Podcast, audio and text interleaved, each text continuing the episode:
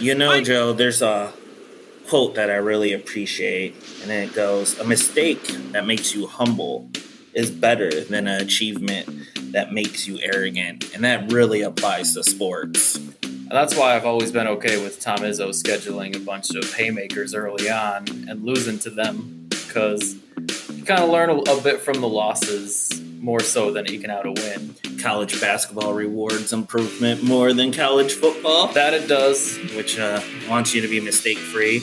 We have football to break down. Michigan played Maryland yet uh, yesterday. They're on a bye this week. Michigan State was off last week. They're playing Illinois this week, and we have a big hoops uh, schedule this week as opening night is Tuesday. Tuesday night season officially starts with Michigan State, Kentucky, and Michigan Appalachian State. Number one versus number two on state side, and that might be a good opportunity for us to break that down.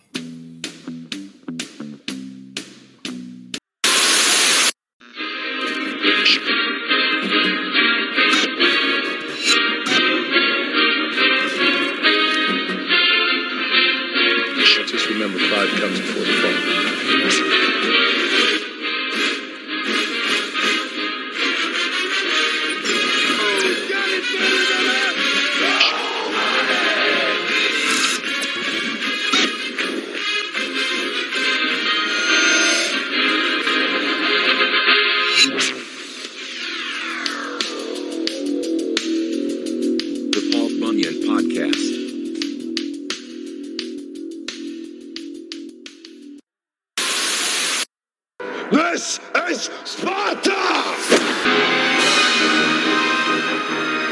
Wolverines! So Michigan's streak of impressive play continues with the win over the slumping Turtles, 38 to 7 at Maryland on Saturday. And it got off to a quick start for Michigan as Giles Jackson, I believe, took the opening kickoff 97 yards. I did not get to watch live. I DVR'd, but I was paying attention at work. Uh, I go to check on the game. I see 10 seconds in, Michigan's already up 7 nothing. I'm like, oh, this is going well. And then there was a quick three and out for Maryland, and Michigan got the their first official offensive possession well into Maryland territory. so there is it doesn't look on paper like Michigan put up a whole bunch of yards, but when your first two touchdown drives are, you know, one's a kickoff return for a touchdown and one you start very nicely in plus territory, it's not going to show up on the stat sheet like that. No, and uh, there were some things that Michigan did not play a perfect game, and there were was some chatter about, oh, why is Michigan doing a three and out here? You know, Maryland's not great, and there was a little bit of criticism. You know, uh, the special teams had some really great plays, but they also had some lapses, a missed field goal. Uh, they allowed Maryland's only points of the game came when they had their own 97 yard Yeah. kickoff return. I the line was I think 21-22 and I was kind of seeing a 35 to 14 uh, type of game. I also thought it might be kind of close in the first half. Whenever you have a performance like Michigan did against Notre Dame and you go on the road next week, I really kind of expect almost like a popcorn fart type game where you I just know you worry about the up down theory on that. yeah, and I'm a big believer in that. Uh, Michigan, since losing to Maryland and break, Brady Hoke last year, is averaging 32 point wins. And they did that yesterday, and they did it on the road. So that's even more impressive. You know, they won by 31 points. So I'm 95% positive. Right, and it's it'll it's difficult to ever come away from a game 100 percent positive. They had uh, the backups in in the fourth quarter, too. Uh, there was a defensive uh, tackle. mm, I hope I'm not butchering his name. Maisie, Mozzie Smith.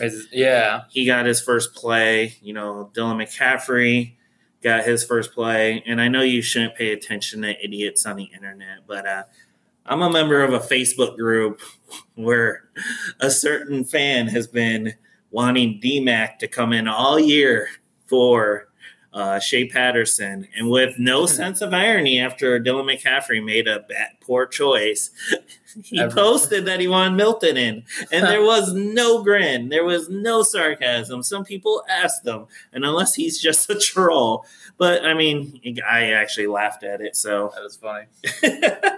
It was like only one turnover in the game from both sides. Uh, Josh Jackson getting picked off by Josh Metellus.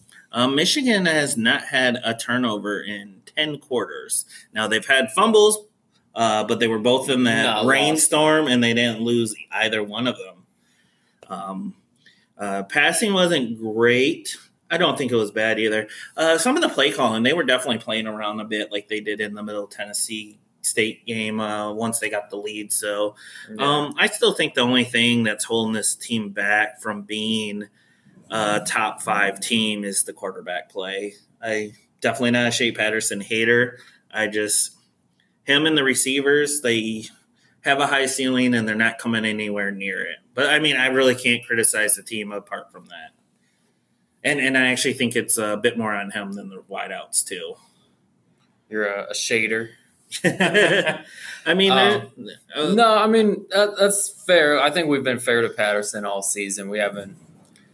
When Ronnie Bell is putting up better numbers than anyone on Ohio State, which is clearly a better offense, Right. it's not the receivers that. uh and uh, Tarik Black, who's been somewhat quiet, had a couple big plays. Nico Collins, I mean, I love the guy, Two for 65 yesterday, uh, including a 51 yard catch. and they didn't necessarily throw the ball out. They had they were they were giving it to a lot of rushers. I mean, Haskins has really come away as probably the number one back. Though Charbonnet's also having a great season. He passed Mike Hart for all time um, freshman uh, running backs touchdowns, um, most in a season. Um, defense still played really well. I mean, it was somewhat of a boring game just because Michigan played much better than Maryland. Uh, It was good boring. yeah, and listening to the broadcast later, you would not know it by listening to uh, Levy and uh, Greasy, who both seem very critical of Michigan for odd reasons. Michigan's really not getting the time of possession; they're just letting me. Yeah, I know the time of possession was won by Maryland, but And it was handedly at one point, but when you're scoring off special teams, right, like I and said, when you're that- scoring quick, and that first drive where Michigan did have the offense on the field, they only had to go 41 yards. Um, we've seen both in college football and pro football. The two, the couple teams that come to mind are the greatest show on turf, the '90s Bills. you, could, Uh, you could say the Rams last year. You had the Saints, uh, Saints. since they have Drew Brees, where they're up but they're losing time possession. Sometimes time of possession can be a really overrated stat. If you have the lead, who cares? Right, that's the most important stat. As Pat Narduzzi loves to say, stats are for losers. Him and uh, um, oh, Pat Fitz, Pat, Pat Fitzgerald. Fitzgerald. They they they're they're friends. I feel like they could have a good a podcast together, the Pat and Pat show. or like a TV sitcom. they complain about people on the internet. Too many Pats or something like that. Yeah, you know, one of them likes to go to the ACC championship, you know, with five losses. The other doesn't like to score more than 15 points against Power Five teams. it has been a while for Northwestern. Um, they haven't scored a- a- they haven't scored a touchdown since October 2nd. October 5th. Oh, yeah. October 5th. That's right. And the, the tweet was from November 2nd. And I actually like Pat's Fit. Pat. No, like you're not you're not going to do any better at I like. Fitz, Pat Gerald. Fitzpatrick. and I actually, I actually think Narduzzi's doing slightly better than the last few coaches at Pittsburgh. Um, yeah, um, not to get too far sidetracked, but I have been paying close attention to Narduzzi because I have kind of tabbed him as as my front runner. Would you like him more than PJ Fleck or uh, Lou Fickell? Yes, because I do think tradition matters, and He might stick around longer. he might stick around longer because he does have that connection. And um, like I, I've said before, he kind of has the good of Dantonio and not the bad. Like he knows where the program came from. He's defensive minded, and he's he's willing to change up his coaching staff. And low key, like I've heard some rumors that Dantonio wants to right the ship, and I think that means he's going to be sticking around at least one more season in East Lansing. Um, one kind of one combo I might have my eye on would be Narduzzi coming in 2021 or 2022. And I'm pretty sure Adam Gase is not going to last with the Jets much longer. And I don't know if he doesn't have any NFL job, maybe he could come back to his alma mater and be offensive coordinator for Pat Narduzzi. Le- uh, Le'Veon Bell does not want Adam Gase at Michigan State. Apparently, they're all good with each other, Okay. but you know that's But when I first told, I read the quote, a mistake that makes you humble is better than achievement that makes you arrogant. You instantly reacted to that. Like it, like it yeah. The first thing that came to the first thing that came to mind was Dantonio. You know, the quote of that we got to last week of well, the beauty of it is we're four and four, not two and seven. Like, and I believe uh, we've learned that he was re- referencing the 2016 Michigan State team that s- started off two and zero and then lost seven in a row, and that's really when the wheels kind of came off. And to a point, I get what he's saying. Again, we're not trying to get too far away from Michigan. Oh, no, no, we can. mix them up here. yeah, yeah. Um, We're going back and forth this week. you know, it it is a tough break for Michigan State that it just so happens the three toughest game on their schedules are back to back to back. And it again, not making any excuses for Michigan State, like, oh, the schedule screwed us. Like that's that's a lazy take. That's sort of a dumbass question. Um maybe I'm hoping this Michigan State team isn't as bad as they've looked, but you know, I think if they played Indiana this week, Indiana would win. Yeah, I Ryan Schuling, who I like the follow on, who I follow on Twitter, used to have a radio show in Lansing, and he was actually like the PA announcer for a while at the Breslin Center. He was actually saying like he doesn't know if Indiana would win, but they'd be favored. Right. You And You kind of have to hope if you're a Michigan State fan that that win gives you like it gives you some It's- hope. They will beat a team that they that Right. looks better than they and, and they did. did beat Indiana when Indiana had their starting quarterback, which I think makes a big difference for them. Michael Penix versus uh, Peyton Ramsey. I almost said Gordon Ramsey. um, but it, it was announced today the spreads for next week and michigan state actually opens as a 13 and a half point favorite over illinois and i i do for college sports maybe not for the nfl or any other professional sports but for college sports i do think momentum exists between games and illinois since the since halftime against michigan has been playing very very well much like the announcers were saying at the beginning of Michigan's game yesterday, you know, the last six quarters have been great for the Wolverines.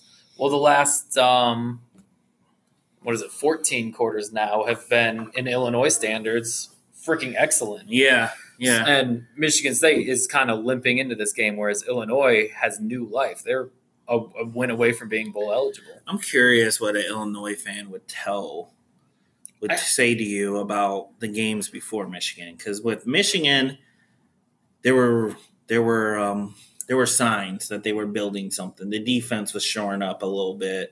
They were they were turning the ball over still, but less, and they seemed to be getting somewhat of a rotation for their running backs, and things were just getting Yeah. cleaners. So it wasn't totally shocking. It was actually deflating the first half against Penn State, but the second half, you kind of felt like it was coming. Felt a little bit of momentum. yeah, That would be interesting. I've never actually met an Illinois football fan, which is saying something because I've been to an Illinois football game. um, the week the the, the two coaches ago. What who was their coach? Ron Zook. That was fi- no the guy after that that was fired right before the season started. Uh, I forget his name, but he was doing decently, and he kind of had some kind of uh, player physicality scandal, Mhm. if I recall. And then the guy that took over for him, they had him on the Journey, the Big Ten show. And he's walking around campus being interviewed, and he had to tell an Illinois student, he asked him to take off the Michigan ball cap. This is on campus and a student. So I, I think it's tough to be an Illinois football fan. And considering their basketball team hasn't been good for the better part of a decade either. Like usually, if you have one, then people will kind of stick around for the other. Yeah. But when you have nothing, it's it's a little bit more difficult. It's disheartening as a fan. yeah, Like Illinois basketball hasn't really been good since Beilein righted the ship at Michigan almost ten years ago. Right. And yeah, I think Illinois kind of made a coaching whiff uh, when they fired Bruce Weber and brought in uh, the guy from iRobot. the former Ohio coach. Yeah, I believe it was John Groce. He kind of looked like Sonny from iRobot. You know what I'm talking about? yes, I do actually. But yeah, Get- getting back to that quote, not only does it apply to Michigan State, but I feel like it applies to Michigan because Michigan's changed up their offensive philosophy and it's totally coincided with this ship rightening. Um, and, and a lot of it's stuff they they were doing last year, and they've also thrown in some new things. Bubble screens, that's awesome if you continually do RPOs, but the quarterback never keeps it. A good way to, you know, a good uh, another good play to have to keep the defense honest is bubble screens. right. And I, that used to be what I like to call the Keshawn Martin special. Uh, but Michigan State hasn't had a Keshawn Martin in quite some time. no, yeah, Michigan, they're kind of rolling right now, and so I think it, it will be a good bye week for them. But sometimes you kind of like hit a bye week, and you're like, oh, At the man, I wrong just want to point. keep it going, you know? yeah, I actually think they have three tough games left. I think Michigan State is dou- it, if if they haven't totally given up on the season, they're going to bring it that right. day. Michigan State needs. I mean, obviously they need to beat Illinois, and I think do it in a way where we're not biting our nails. Us, we being state fans. Indiana has given Michigan fits for years. It's kind of given Ohio State and Michigan, Michigan State. and even Penn State like fits. Ever since they decided every good recruit they get is going to be on the offense, offensive side of the ball, and they're just going to wing it on defense. and now they actually have a defensive coach. Yeah, that's that's really weird. Uh, and then obviously the last game for Michigan is Ohio State, so I'd really like to see them in the season strong. In 2016, you know, you said Coach Dantonio was referencing that when they were two and seven. Right. When I really wrote Michigan State off was when they lost to Illinois. Yep. And that that was loss number seven of that streak. That I actually, someone said that the Wisconsin game this year was the worst loss of the Dantonio era. I I, think believe I, that was me. uh, I, I think I think I saw it on Twitter too. Yeah. I don't think you were the only one, but I think it, it marked the end for Mark Dantonio, and in a way, and it might I might consider it the worst one too. But another contender would be that Illinois game because there was a handful of years where Illinois was Rutgers West, and that Yeah. probably didn't end until this year. No, and um, I'm I'm a sicko, so I watched all of those games in 2016 as well. Um, so that that Illinois game was a weird one where like Michigan State built a lead and then Illinois came back and then Michigan State scored with like 30 seconds left to take the lead and then proceeded to lose the game. And that's and at that point went to two and seven. And It's not like Michigan State didn't have some fire that year because they beat up on Rutgers, right. which are kind of comparable teams. exactly. And I got, I think uh, they played in East Lansing for Rutgers, but they played in Champaign, if I remember That's correctly. correct. Yeah, and quarterback play was a, an issue that year. I quarterback play isn't great right now for Michigan State, but it's far from the issue. Um, the issue mainly lies with the offensive line for offense, I think, and then just a lack of speed on uh, the outside with the receivers. But um, I, I do think if Brian Lewerke doesn't get hurt against Michigan in 2016, uh, uh, his redshirt freshman season, he does start the rest of the year. And Maybe you build to something. right, uh, I, I think maybe they get to five or six wins hypothetically, but How deflating is it on the bye week that you get news that your defensive captain is probably out for the rest of the season? Yeah, so I heard on the radio uh, a tease that like we have breaking news out of East Lansing coming up, and it's not good. And I was like, oh, we we probably Resign we probably just got Hauser denied his waiver Oh, or something okay. like that.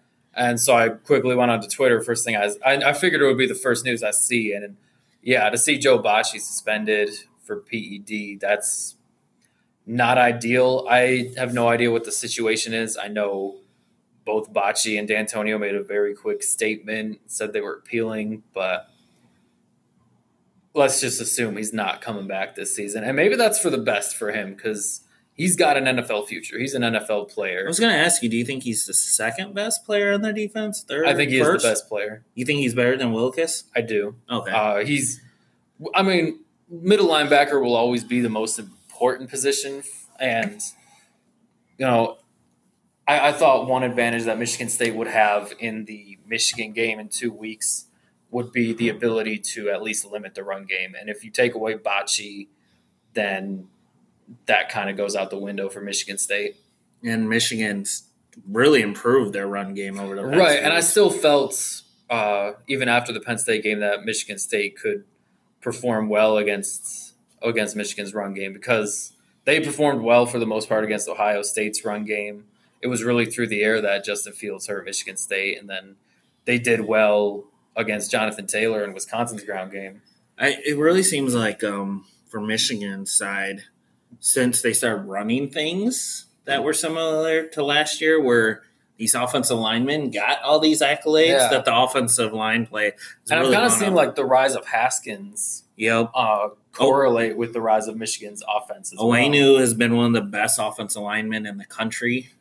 And there was a time early in the season, I think I tend to rely on outside sources because as a fan, it's hard to really gauge how good the line is. Yeah, Um, but I know on here I threw out some criticism towards him, repeating what others had said, and then Pro Football Focus, which really looks they at do their homework. yeah, and they're like, no, uh, he was one of the best uh, offensive linemen this week, and yeah, I think he was like first team uh, all college football, not just in the Big Ten. And, and uh, I definitely think the offensive line is a strength of Michigan's.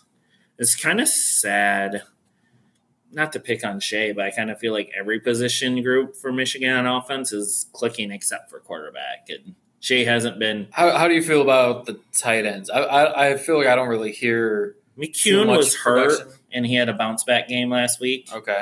Uh, they've also been using them more in the blocking game this year Right. because they have so much depth at wide receivers. So That, that was one I wasn't sure about because um, I know Gentry's gone.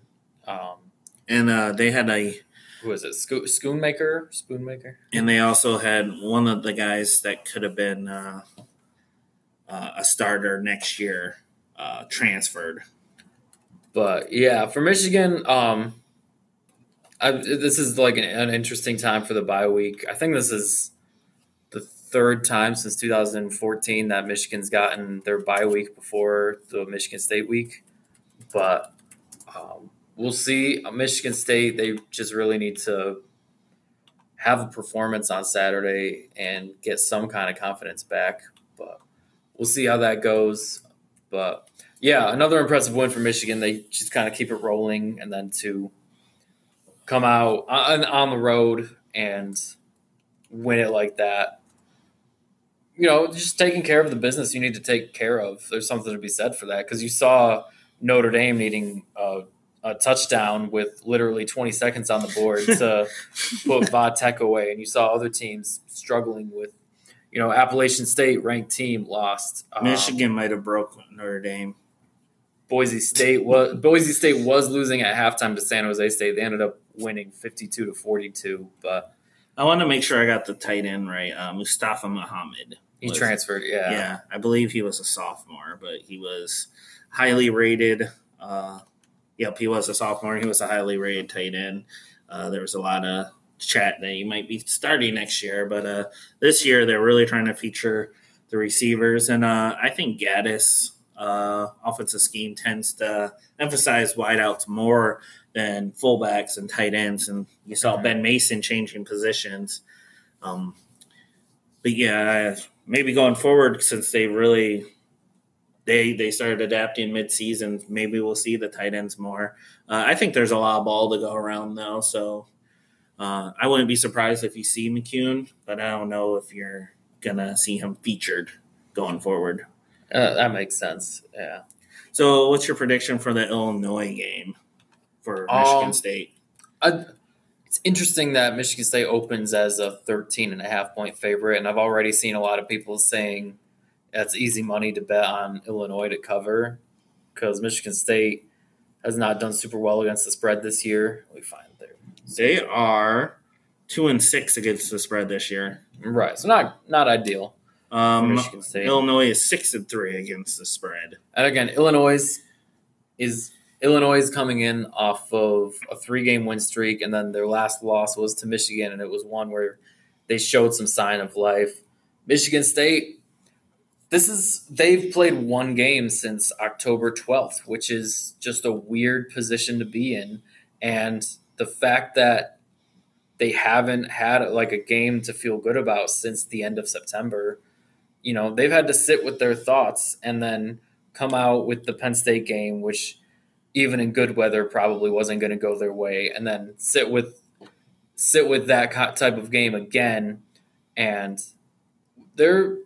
I think in the first five to ten minutes, you're going to see what kind of attitude this Michigan State team has if they want to come out and make a statement and really get ready to start the next phase of the season. Because college football, the season really works in f- three phases. You have the first four games, the middle four, and the last four. Yeah, it's almost like September, October, and November. exactly. And We said like September was decent. Like you had the bad loss to Arizona State, but a lot of people weren't jumping ship at Just the end yet. at the end of September.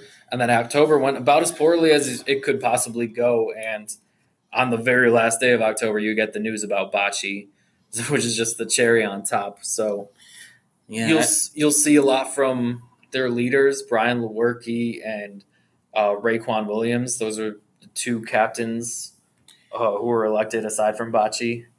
So we'll see. They they really need their seniors to step up, and they need to come out with an attitude and make a statement. I see October as separation season, and Illinois had pretty much a pretty good October, and Michigan State went pretty bad. Uh, I'm looking at some of my go-to sites.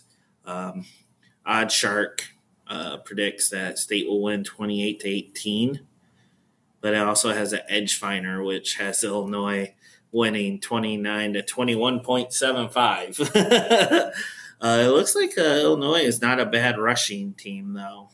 Right, and I, Michigan State's defensive line is still very experienced, so they should know what they're doing. I really worry about the linebackers, Antjuan Simmons and Tyree Thompson, uh, and I, I, I think it might be Noah Harvey stepping in at middle linebacker. But when your two outside linebackers might need to pick up a little bit of the slack for the middle linebacker, that is a cause for concern for me. And then it, the secondary just hasn't been good all all season. And this is in East Lansing. This is in East Lansing. Um, Illinois actually has a better away record this year than home. We're right because they lost to Eastern Michigan at home. yeah, they're two and two and one on the road, and of course, you know you want to take common opponents, and Illinois beat Wisconsin in state, Right. which of course doesn't mean anything. Which right, which means Illinois is apparently better than both Michigan and Michigan State. But yeah, Um, uh, it's, this site says they predict Michigan State will win, but Illinois will cover. Yeah, and I agree with that. I would probably say it's in the 27-17 range. Okay, Michigan State to win. Joe, I've been asking this of all Michigan State fans. Are you ready to talk basketball? I've been ready to talk basketball since April 7th, 2019. okay, let's go. Coach the Michigan Wolverines after John Beilein surprisingly left for the NBA. Beilein, of course, the winningest coach all time in Michigan history. You see the others who left as well, including the outstanding freshman from last year, Iggy Brazdeikis, along with Jordan Poole and Charles Matthews. This has been such a successful program. Three straight Sweet 16s, and now it's Juwan Howard picking up the mantle. head men's basketball coach for the University of Michigan Wolverines. Please welcome Juwan Howard.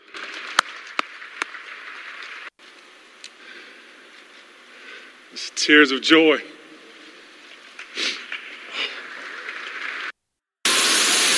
Certainly, you know the personnel with his team, including Cassius Winston trying to do something that no one has ever done 2,000 points and 1,000 assists in his career. Gets Joshua Langford back from an injury and looking to get to back to back Final Fours, bring in an outstanding recruiting class. What I really mean is, I've been ready to talk basketball since April 6th because that was the last time Michigan State played against Texas Tech in the Final Four. And this week it's finally here, the tip off, the Champions Classic. I'm kind of a fan of uh, them moving the tip off date a week earlier than it used to be, even though in, in the future it will coincide with voting. But we all know that college basketball is more important than voting, anyways. um, yeah, both Michigan and Michigan State had their exhibition games this past week. Michigan State over Albion, Michigan was over Saginaw Valley State. Saginaw Valley State, Sagtown. so yeah, Michigan opening with Appalachian State, and then Michigan State. This is this is one of the most exciting openers that they've had in a long time. Going right into the fire, number one versus number two Kentucky. And Michigan State did open with number one Kansas last year at the same event, but this time Mich- Michigan State is usually the, the earlier game in these in the Champions Classic. And Do you have a strong preference? this year, I'm I'm glad we got the later game because I worked till seven o'clock, so I would have been rushing home to get there. And last year, I did miss most of the first half due to working and then voting. Um, but yeah, Kentucky, as always, is just loaded with super freshmen. Uh, a couple I'm familiar with because Michigan State was going after, like Keion Brooks. Michigan State really wanted six seven forward out of Fort Wayne. Uh, a guard, Tyrese Maxey, six three out of Texas. Michigan State was uh, really interested in him. They also have a couple sophomores returning. I think most notably Ashton Hagans and EJ Montgomery. And they added a graduate transfer from Bucknell who actually played against Michigan State in the 2018 NCAA tournament. Tournament, six nine power forward Nate Sestina. But yeah, it's a it's a Kentucky team that got to the Elite Eight last year and lost a tight one to their conference foe Auburn, who lost a tight one to Virginia, who just continued to get close, close win after close, close win all the way to a championship. So good for them. But yeah, for Michigan State, I love the Champions Classic uh, early test because exactly for the reason of the quote that you brought up at the beginning of this episode. Because if you win, that's great. That's that's a good resume builder to help your seed line hypothetically when uh, the selection show comes, even though that's kind of been a moving target in recent years for Michigan State. and if you lose, it's like you really learn about what is the glaring hole and what is what you do well early on, especially against a team like Kentucky. And I think it helps Kentucky out too because those younger players are going against a more experienced team. And the last two time, the last time this team met, these two teams met as number one and number two was the tip off of the 2013-14 season. It was the Kentucky team that had the Harrison twins, Julius Randle, Willie Cauley Stein. I'm familiar with that team. Right, that's the one that beat Michigan in the Elite Eight the same Yeah. day Michigan State lost to UConn. Not to bring up that horrible day, but it was the second game of the season that that year, and Michigan State was bringing back seniors Keith Appling and Adrian Payne. Gary Harris was back for his sophomore season. Branden Dawson, Denzel Valentine was, I think that was the year he started to come into his own. And Michigan State got out to a huge lead early and then pulled out uh, a win in that one. And then the last time these two teams met was also at Madison Square Garden, but Michigan State was pretty ill prepared for that one. That was the freshman core of Cassius Winston, Miles Bridges, Josh Langford, and Nick Ward. And they were kind of like plugging in sophomores, juniors, and seniors here and there.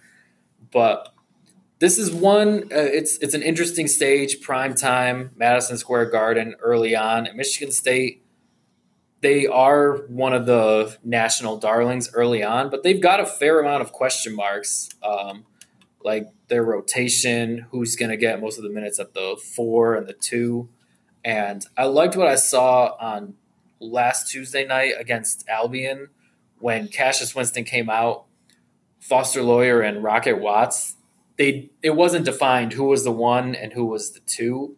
They kind of switched off and like traded within possessions so that Foster Loyer he he's got a really nice stroke. Like that's that's basically earned him his scholarship at Michigan State was his ability to shoot the ball. And there were a couple times that he was able to play off ball, which he didn't do a lot last season, mainly because he didn't play much of anything last season. But when he was playing, he was running the point guard to give Cassius Winston a break. So I'm interested to see how the rotation works out, especially if things don't go well early in the game, which I do think this is a game Michigan State loses. But again, like that quote kind of sums it up for me. Like, especially with college basketball, it's not really about how you start. Yeah, it's how you finish. You're allowed to improve. Uh, one thing I uh, you you tended to see Beilein's Michigan teams improve a lot as the season went on, and I think part of that you brought up uh, Kentucky and how they might get better as the season goes on. Um, that's an interesting point. I was actually thinking, you know, Kentucky, Duke, they get freshmen that are kind of ready made for college basketball. Right. And last year, Duke, you know, with their super freshmen, beat Kentucky 118 to 84. Oh yeah, I remember that game. And that was when everybody was talking about 40 and 0 for Duke and everything. You contrast that with um, with the type of freshman that uh, Beilein would get, whether they were ranked 20th or if they were ranked 40th coming in. They tended to need a little bit of time to improve. There were yeah. there were exceptions. Um, you know, last year they had uh, Iggy, who was ranked 40th about that coming into his class, but that was because he was an international player. Right. If he would have been a domestic player, he'd probably be top 25, maybe top 15. Uh, Franz, I kind of think of as the same way. Unfortunately, he's probably out till Thanksgiving, maybe mid December. Yeah, and that's kind of been the same mo for Izzo. Occasionally, he will get the players like Bridges, Harris, uh, Deyonta Davis, or even we'll see. But I think Rocket Watts will be ready to go. He's gonna be the starting two for Michigan State. It looks like. But yeah, last year's freshman class for Michigan State, I think, perfectly sums up what you were talking about there. Like Aaron Henry played very sparingly against Kansas, but then as the season went on, especially when the injuries happened, he had he was kind of forced into the fire, but he he showed out there, and I think he's a big key to how Michigan State will perform this season. Like if he can take a step to be a consistent threat and not just you know an athletic guy, good defender who will occasionally put somebody on a highlight reel. Yeah, Michigan State has a lot of depth, and I think that will be their calling card. And then they have Yeah. a Player of the Year candidate and Cassius Winston. Right, and it's not often that Izzo starts the year with with a Player of the Year candidate. Uh, I think Bridges was getting some talk, but there was also you know Marvin Bagley at Duke and um, a bunch of guys for Villanova and Kansas that were getting most of the talk. This is like really the first year, even Denzel Valentine's senior year, Buddy Hield was kind of sharing the spotlight with him. This is really the first time he's got the guy who's number one with the bullet preseason. And we'll see if he feels any pressure to play him more in these types of games. Uh, I know Izzo has said he wants to get Winston. He wants Winston to reach the 2,000 point platform and the 1,000 assist platform. And he would be the first player ever in college basketball to do it. Because it's rare to have somebody play so much throughout four years and stay a full four years. Yeah, So, you know, usually they never end up seen. leaving. Right. That's interesting.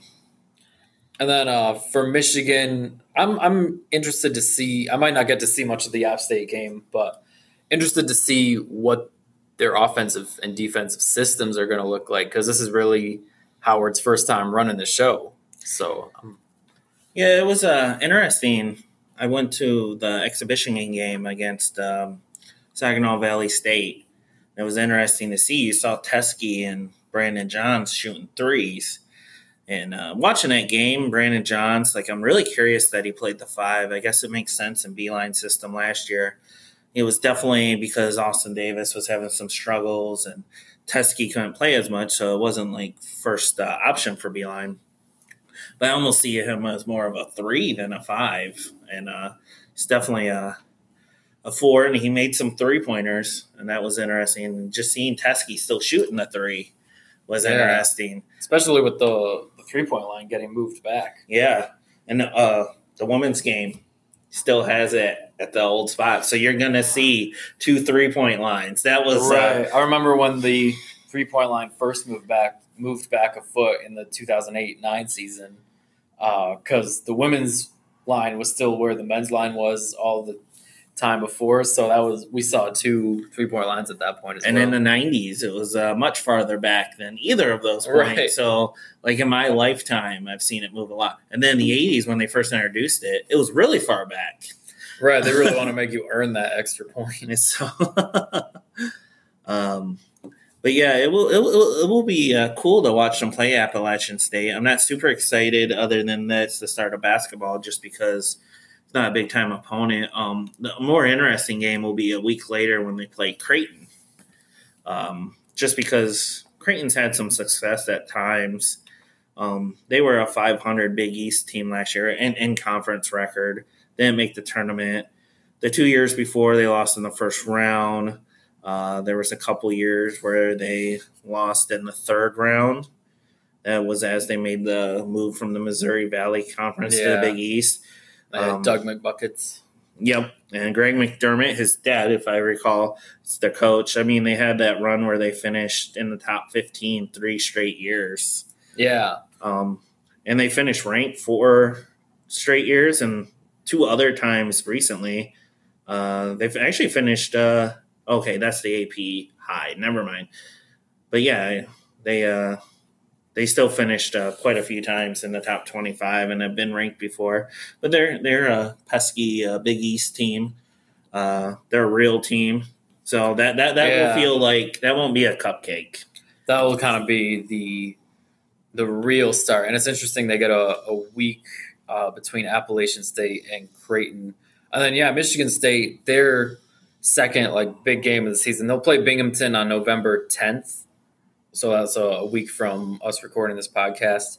And then they're at Seton Hall on the 14th, and Seton Hall is the number 12 team in the country, and they have a preseason All American and Myles Powell and that's that's also a game I could see Michigan State losing just because it's so early in the season, being on the road, and again, like Izzo, he he really takes his time developing the roles for his players and who goes in when, you know, and especially when you have some injury variables like Joe um, Thomas Kithier broke his nose in practice this week, and you know how how is Rocket Watts going to be dealing with a starting role right off, you know, right right as his uh, college career begins. You know, it's it's pretty rare for Izzo to have a freshman start right away, and, and there was the year where he, he had to have a lot of freshmen start right away, the Bridges and Josh Langford class, but usually when he doesn't need to, he he lets them develop in spurts in the games and then eventually work their way into the lineup if they've earned it. I was uh, a bit surprised on Friday night how much playing time Eli Brooks got. Yeah. And he was also a starter along with Nunez. Those were your wings.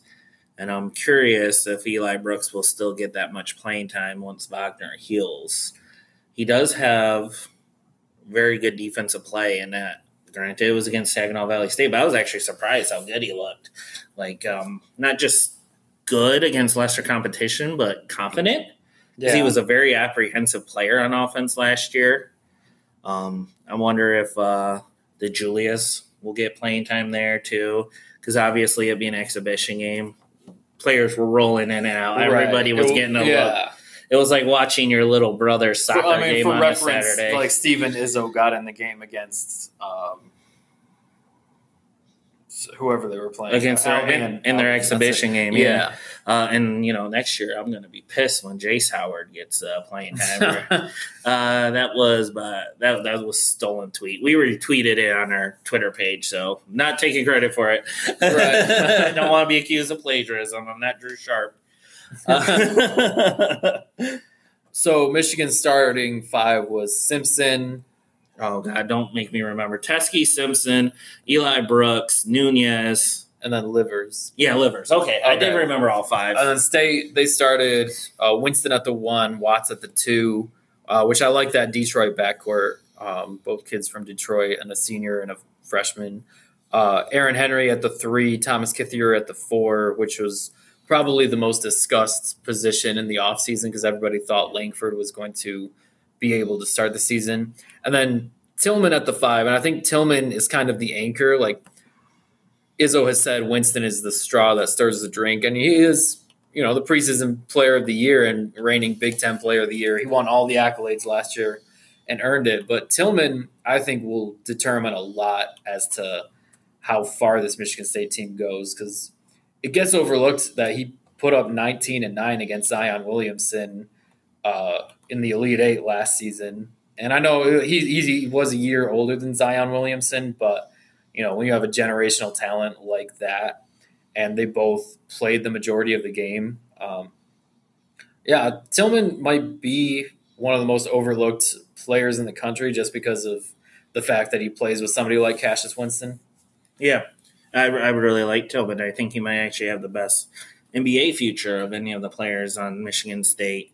Yeah, possibly of anybody in the state at the current moment. Yeah, But yeah, so I think there are a lot of variables with both Michigan and Michigan State. Um, Michigan State still doesn't know the status on Joey Hauser, but being that two days away from tip off, I think we can safely assume Joey Hauser will not be playing this year, which would have been a big help for Michigan State, uh, especially with Thomas Kithier having a broken nose and Marcus Bingham really not looking ready when they played Albion. And Malik Hall, I think he's physically ready, but he's just a freshman. And Michigan State, while they have depth at the four, they don't have experience. And Joey Hauser would have brought a full season's worth of major playing time from Marquette to that. And like everybody for Michigan State at the four kind of has something different. Like Kithier is very even keeled. He's a good rebounder. And the coaches have said he just works so well with Xavier Tillman, which is why probably the biggest reason he's getting the nod.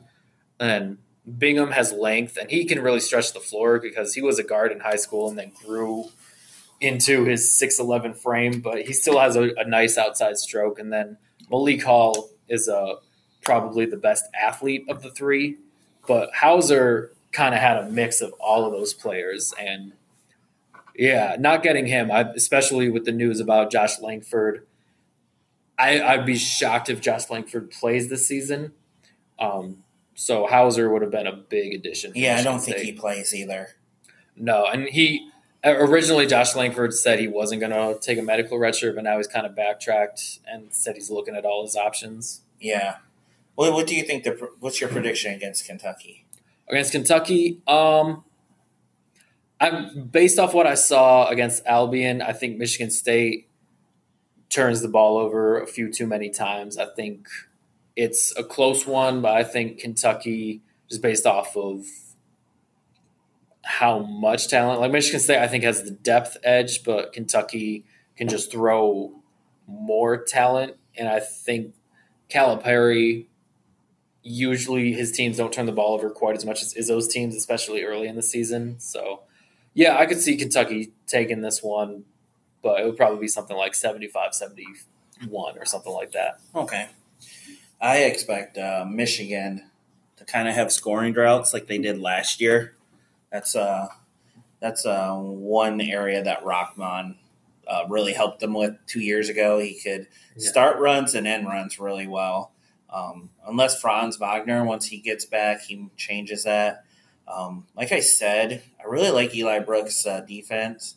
Unless he just makes huge improvements in his offense, I really want DeJulius, who's more of a point guard, but can, is probably going to play the kind two. of a combo. Yeah, Wagner, uh, Nunez, who I was curious if he would start or if another player would emerge. It was kind of like uh, Livers yeah. could play the 3 or he I'm- could play the four. I was kind of surprised when you told me that Nunez was the other starter at the wing. he, he's a shooter. He can hit some shots, and he didn't look bad on uh, Friday night. Um, he didn't play a whole lot last year.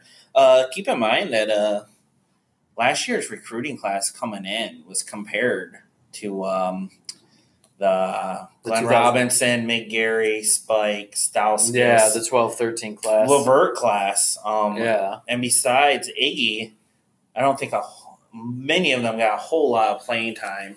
And I think early on, Michigan State will probably miss. They'll probably notice how much they miss McQuaid on the wing, uh, because McQuaid was kind of a rut buster as well, and he had a couple games, particularly the the Big Ten tournament championship game, where he got hot and just became somebody you could toss the ball over to, and he was when he was confidently shooting it, you know, he, he was on another level. Yeah, I mean, Michigan State's gonna the two spot and just wings in general. Yeah. Like whether they get this transfer, the injury to Langford, McQuaid going to NBA, and then the injury to um, who broke his nose. Kithier and Kithier will play. Uh, it's just the fact that he's now going to be limited. So foul trouble, I think, becomes more of an issue now with that. And I, I do really like Rocket Watts. Izzo said he was shocked at how far ahead Watts was as a defender versus what he expected coming in.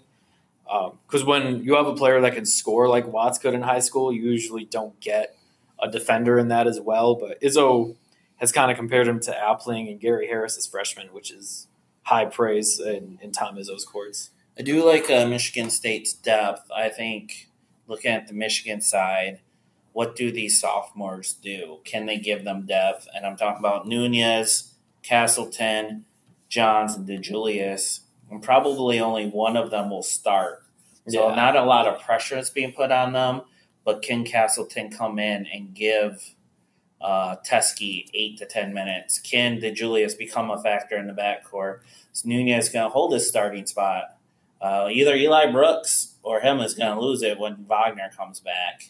Can Brandon, Right. can Brandon Johns give Livers eight to ten minutes of rest?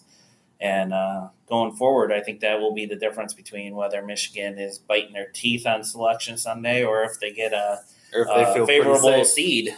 Right. And then uh, for Michigan State, I think it's interesting when Watts comes out of the game. Do you put Loyer at the one, Winston at the two? I've heard talk of Aaron Henry going to the two and Gabe Brown coming in at the three. It's also unlikely that Kyle Ahrens plays on Tuesday night against Kentucky. He's dealing with an ankle injury right now.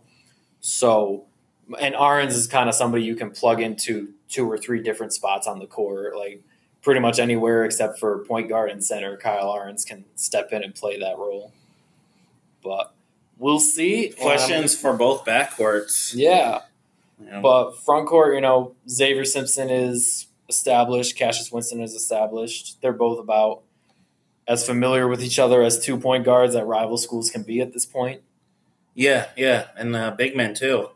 Tillman and uh, Teske. Tillman and Teske, Yeah. that's right. I, I feel like those are kind of the backbones for both teams, and then you have these freshmen like Watts and Wagner, and and I, I, I, I, do think Malik Hall is going to play a big part for Michigan State, especially early.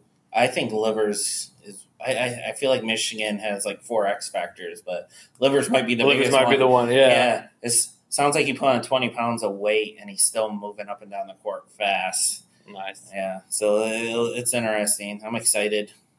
excited to get the season underway and add some hoops talk to our plate weekly. yeah, go, going forward, Michigan doesn't start off with necessarily the biggest opponent, but starting in late November, they have Iowa State in the battle for Atlantis. Then they'll play the winner of Alabama and North Carolina. Then they're at Louisville on December 3rd. Louisville is being talked about right up with Michigan State about uh, number one team in the country. Then uh, I- favorites in March. Iowa comes to Ann Arbor on the 6th, three days later. Then they're at Illinois, who we were talking about in our first segment. And then uh, their big home game will be uh, Oregon on uh, the 14th. So that's a lot to be excited about. That's right, and we're excited to get to all of it. And I think that gets to everything we wanted to get to on this one. Yep. Who is Paul Bunyan? American folklore tells the story of Paul Bunyan, a lumberjack of enormous size and strength, who, along with his blue ox babe, carved the American countryside, creating many of its landscapes and natural wonders. The major logging state of Michigan has its own battle of men of enormous size and strength as the Michigan Wolverines and Michigan State Spartans square off in an annual showdown on the college football gridiron. They play for the Paul Bunyan Trophy, a fitting prize for this historic Big Ten showdown.